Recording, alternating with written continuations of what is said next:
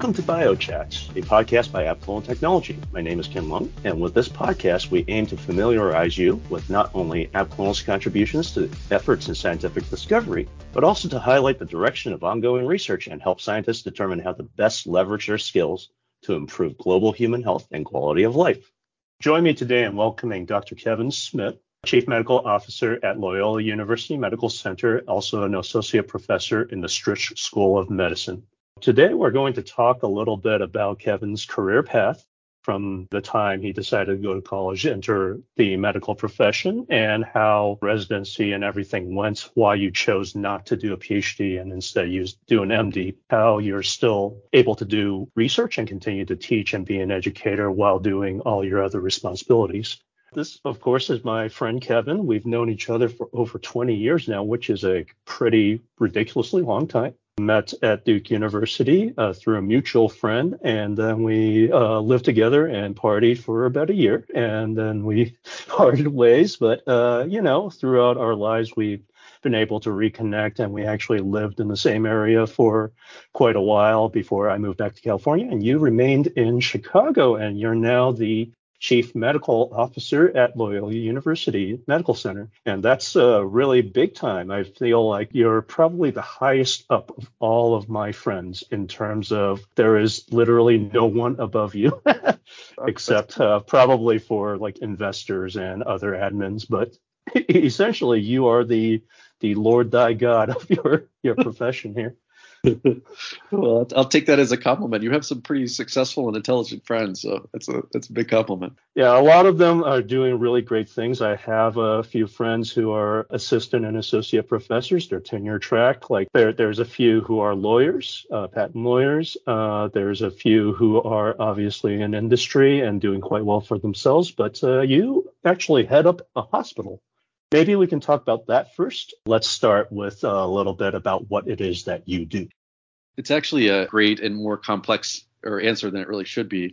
When you look at my job description, it's sort of one thing, but I think um, as with any uh, administrative job, uh, it sort of becomes morphed into many different roles. And and in essence, I'm the head physician for the hospital, and I act as a connection between our administrative leadership and our clinicians, primarily our physicians. And so, you know, I'm the connection when it comes to how physicians uh, care for their patients in a clinical manner, um, and then how that connects to the administration a lot of the work that I do is is related to how patients move through the system. So either how they enter into our system, how they move and progress towards being able to be discharged. Some of it is uh, also what do they do after they leave the hospital. And then I also do a lot of work in, in quality and safety. So, you know, how to improve our quality metrics that are publicly reported, uh, how to prevent things like uh, serious injuries or iatrogenic harm uh, that our p- patients experience. Um, you know, that's what I spend quite a bit of my time doing as well.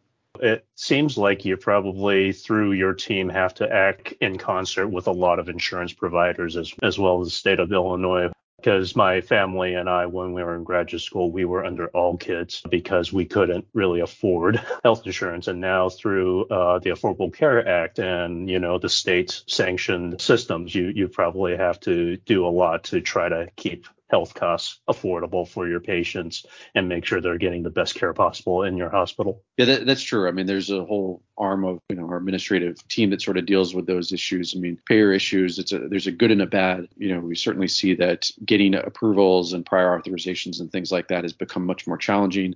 At the same time, is you know we've seen that the state of Illinois is really committed to covering undocumented individuals, which makes our job in the health system a lot easier previously, these individuals would sort of fall through the cracks. You wouldn't be able to get any type of payment many times from them. Many of them had to go sort of different routes over to either Stroger, where they receive really excellent care. But anytime one hospital is taking care of those patients, it crowds the system.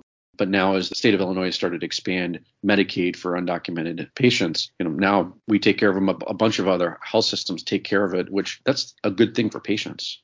I think once upon a time when you first started at Loyola, you were studying sickle cell. Are you still doing that or are you doing something else?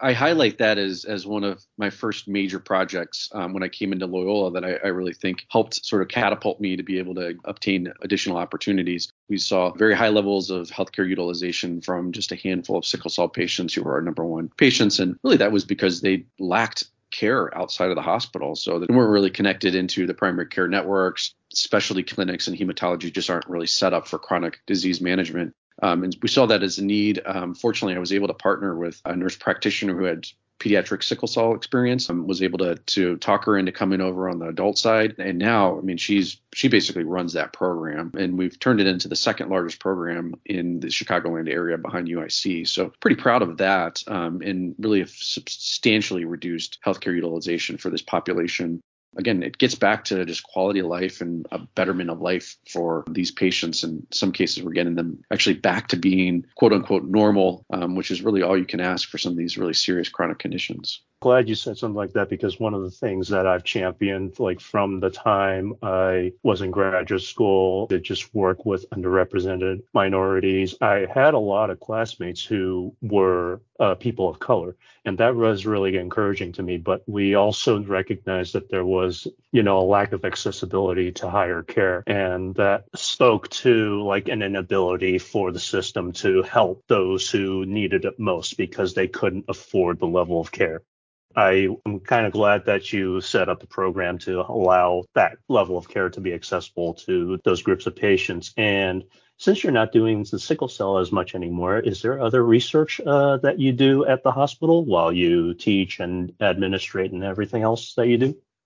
Yeah, I do, I do um, work with different medical students um, as they have interest in research projects. And actually, I, I, am working on a research project for sickle cell where we're actually trying to quantify the success of our program when it came to decrease in utilization, decrease in cost, all those different things. So um, I have a really excellent medical student that um, is leading that project, and I'm assisting. Other projects I've worked on in the past have been related to heart failure readmissions, you know, have a student that I'm going to be meeting with soon to t- start talking about how we can take a better look at physician communication skills. You know, now it's sort of a wide range of topics that I work on that mostly fit into the sort of the quality and safety realm in, uh, in a different manner because you are heading up such a large and talented team, you are able to dip your toes into many different fields uh, relating to medicine and healthcare. What do you think your favorite project of all your associates I think it depends on whether you're asking about research work or like safety work.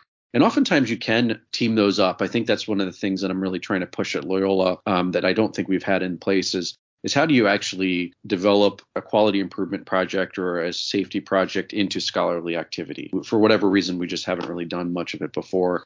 One of the projects that I've worked on recently that I really am excited about is uh, improving OR safety we saw pretty high rates of serious safety events in our OR, and they were events that happen at all hospitals, but for whatever reason, we seem to have a cluster on it. And we recognized we needed to change the culture and really invested a lot of time, energy, resources into that. And we've seen, at least last I was seeing, we, we've reduced serious safety events in the peri-op area by 80%.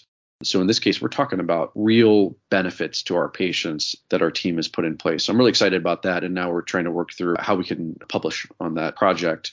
Project on this on the sickle cell work is probably my most exciting current project because you know we just have not had a chance to quantify our program success previously. Um, eh, but now we're working with our biostats colleagues uh, in Loyola University Chicago. The medical student really is doing a great job. And so finally we get to order, you know actually put some hard numbers around how we've done as opposed to just sort of anecdotes of improvement. Um, and so I'm really excited to to be able to spread that. And hopefully because of our success, other institutions might try to follow a similar model. I mean, we didn't do anything brilliant. It was just to have a dedicated resource to care for these patients, um, and other so other institutions could do the same thing. Yeah, that makes a lot of sense, and it's actually really exciting. Um, I'm glad you said that's about kind of cross platform collaboration because you are, of course, affiliated with the university, and with that university comes not just the MDs, but also the PhDs. So, do you actually get a lot of opportunities to work with the heads of, say, the immunology department or the cancer department or the neurology department and say, we can provide you with samples, or this is our insights on how this may affect patients in the long run. Is there a particular collaboration that comes to mind?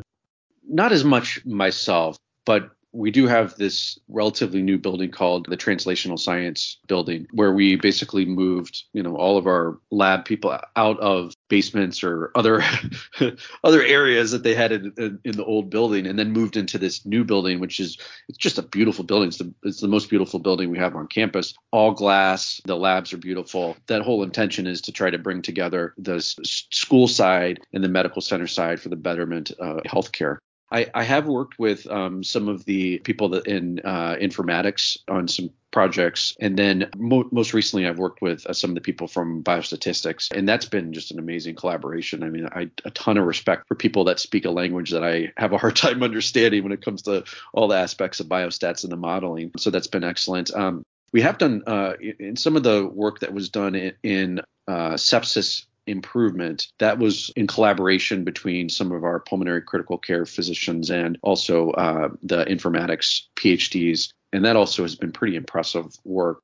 One area that we also are, are uh, really strong at at Loyola is bioethics. And so many of our physicians also will team with the bioethicists usually PhDs. And we've had some really nice publications over the last couple years, including one on why COVID vaccine mandates in transplant patients is actually an ethically appropriate requirement. You know, we still do a, a fair amount of, of, basic science research, um, and certainly some of our physicians and even some of our chairs uh, interact with PhDs. I just don't do it as much. I haven't been in the lab in years, although I do still sometimes miss it.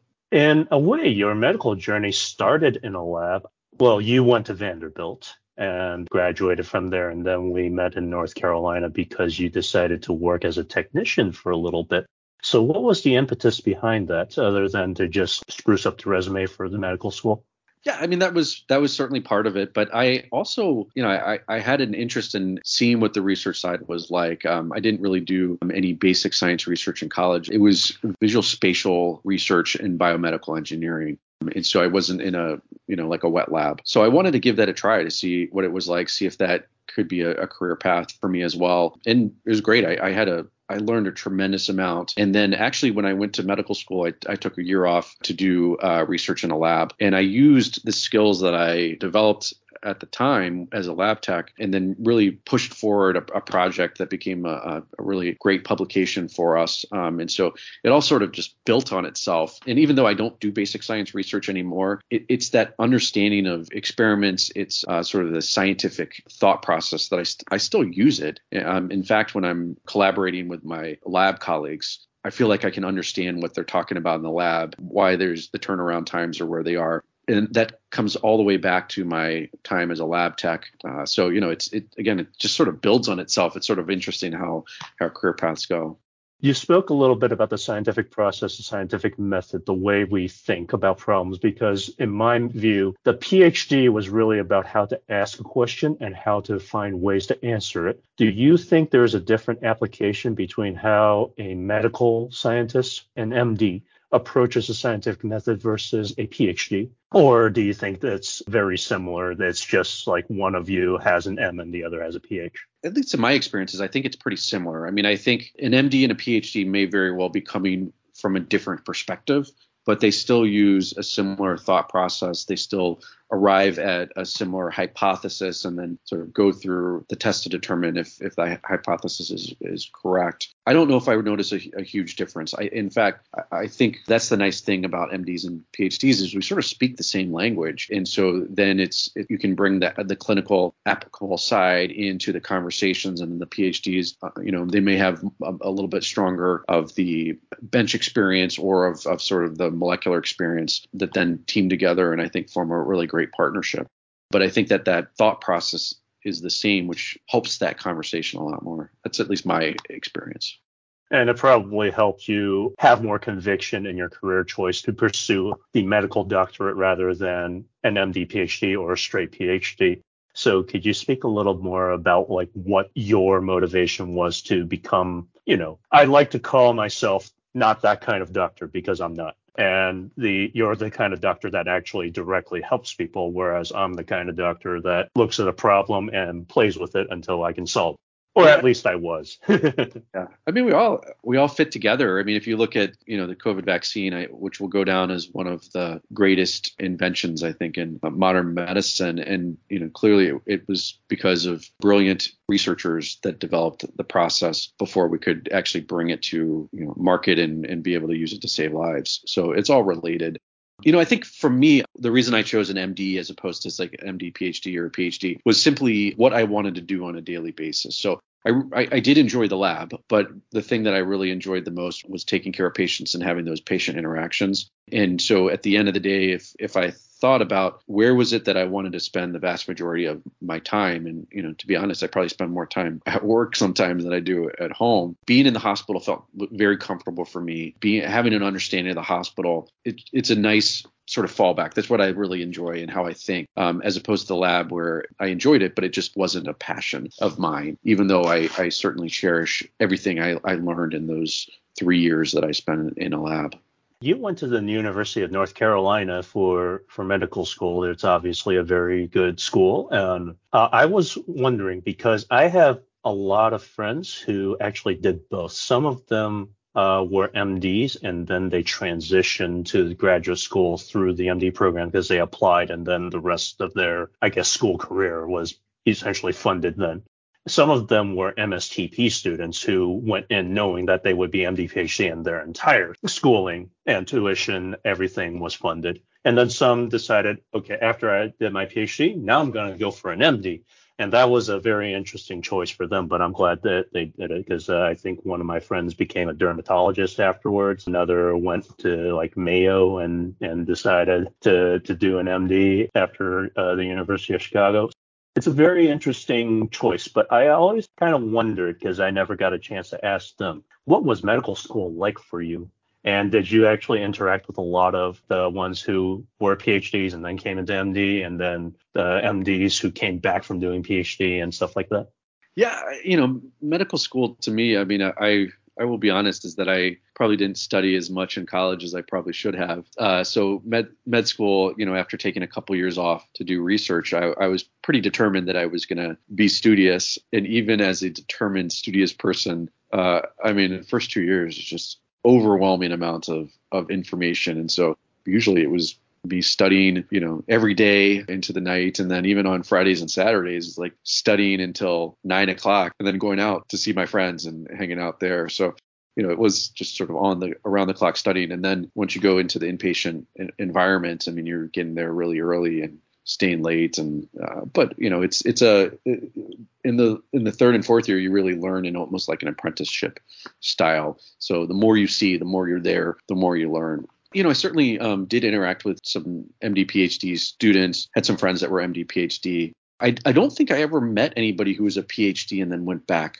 to do an MD. I think that's a really interesting uh, sort of progression, and I, I, could see that especially being helpful for certain types of specialties. I mean, dermatology is one where not only is it extremely competitive, but I think it does collect sort of p- people who who like doing research in those in that area as well. You know, but med, the MD PhD people, I mean, they were brilliant people uh, to be able to do both and sort of have that mentality. They were fortunately the ones I've met. Say this goes for most of the MD PhDs that I've ever met has been excellent clinicians in addition to excellent scientists. Yeah, I think uh, for the most part they don't do both at the same time because that's way too much for one person at any one time. But uh, it does seem really cool that you guys are able to, if you were an MD PhD, you could work in a lab and then you also have hospital space where you have can make your rounds. As I we literally had a professor who was studying ovarian cancer who would sometimes come to our classroom in scrubs because he had just finished an operation to resect the tumor that was in one of his patients so that his lab could collect data from that. And then he would come straight from there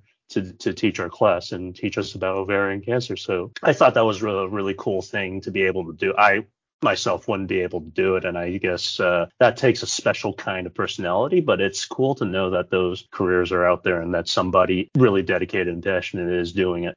I know that for even my MD PhD friends, when they went back to the MD and they finished their degree, they needed to go into rotations. How was that done for you guys? Did you get a chance to pick, or was it basically chosen for you based on your scores and your chosen path? Yeah, in the third year, um, it's basically chosen for you because you there are certain requirements uh, to graduate medical school, including doing medicine, doing surgery, doing pediatrics, and there's even some requirements around the number of weeks that you spend on it. The one thing that was not picked by sort of requirements was the site that you went to. And so, uh, University of North Carolina, you know, as a state organization or a state institution, they had affiliations in multiple parts of the state. So I went to Wilmington, I'd go to Charlotte. So I got a pretty varied experience by that. And and you could choose um, sort of you could rank where you want to be. And oftentimes they would say you want to do the area that you want to go into, you should do that at the the medical center. And then other ones that you want to to learn a lot, but you may not necessarily want to have that as your career. Doing those sometimes in these community hospitals, you actually get to do and see a lot more than when you're a part of a big medical team in the medical center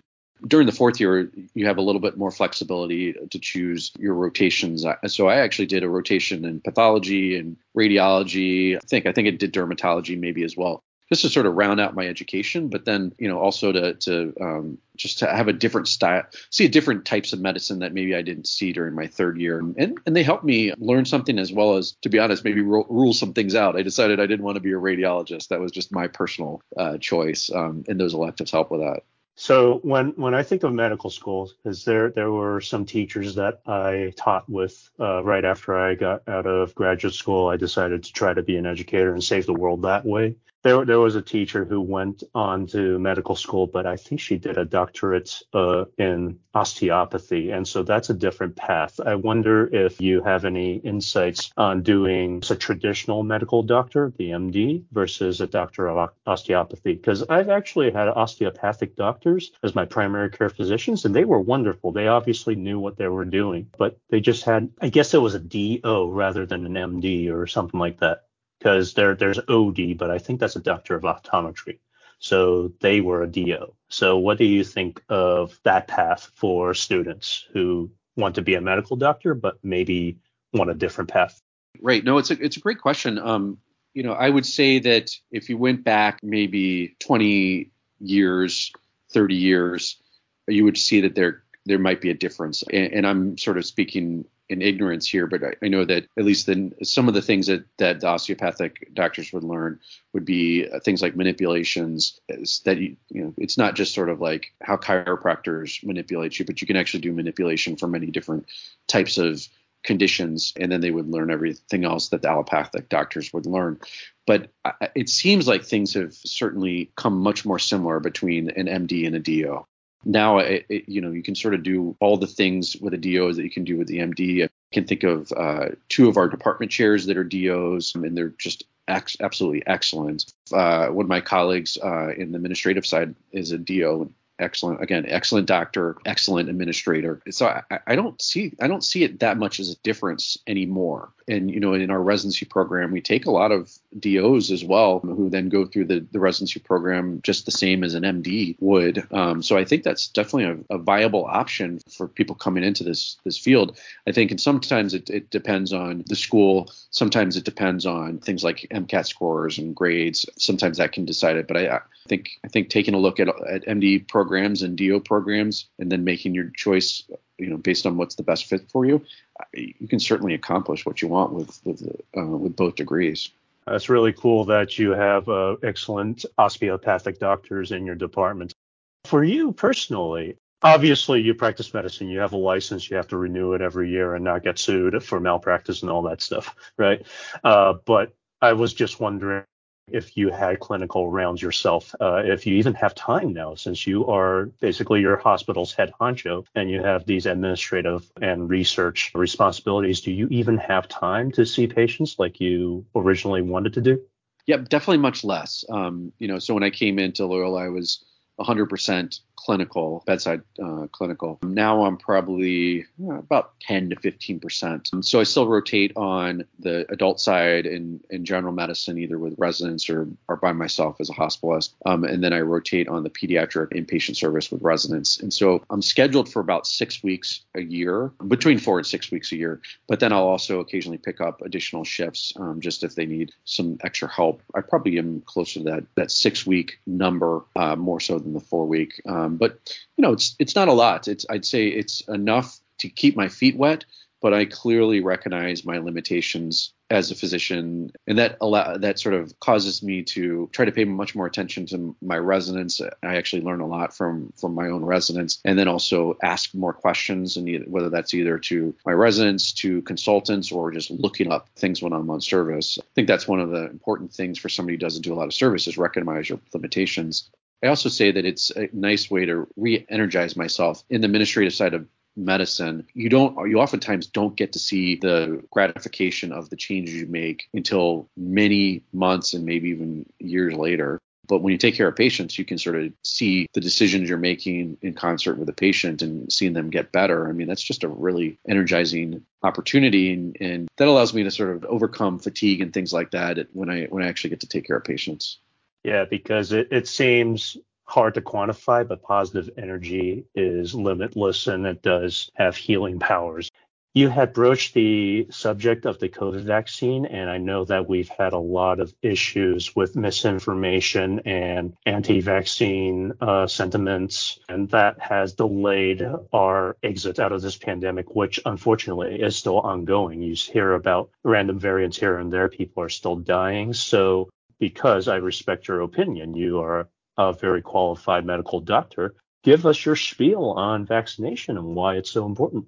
I'm a big believer in you know all the different types of vaccines that are out there. I mean, so influenza vaccine is, is, certainly important, just like the COVID vaccine. I mean, this the studies are clear. There's the science is clear that the COVID vaccine worked and was safe, um, and really didn't have any of worrisome side effects that some of the anti-vaxxers are, are spouting. You know, as with any vaccine, there's the potential for side effects, but it's not causing the level of harm that some of these anti-vaccine advocates are saying. You know, I mentioned it, this is going to go down as one of the greatest breakthroughs in modern medicine. And it really is. I mean, this was a complete game changer going from COVID, which was in many cases a death sentence. I mean, I was, I took care of patients that were near death. Um, I, I constantly heard about patients dying in our hospital despite all the, all the care we could provide them. And then once the vaccine got here, it was just sort of a, a breath of fresh air for our clinicians. You know, I think for most of our, our patients, it, it was too. You know, if I think back about the patients who were really affected and hospitalized during the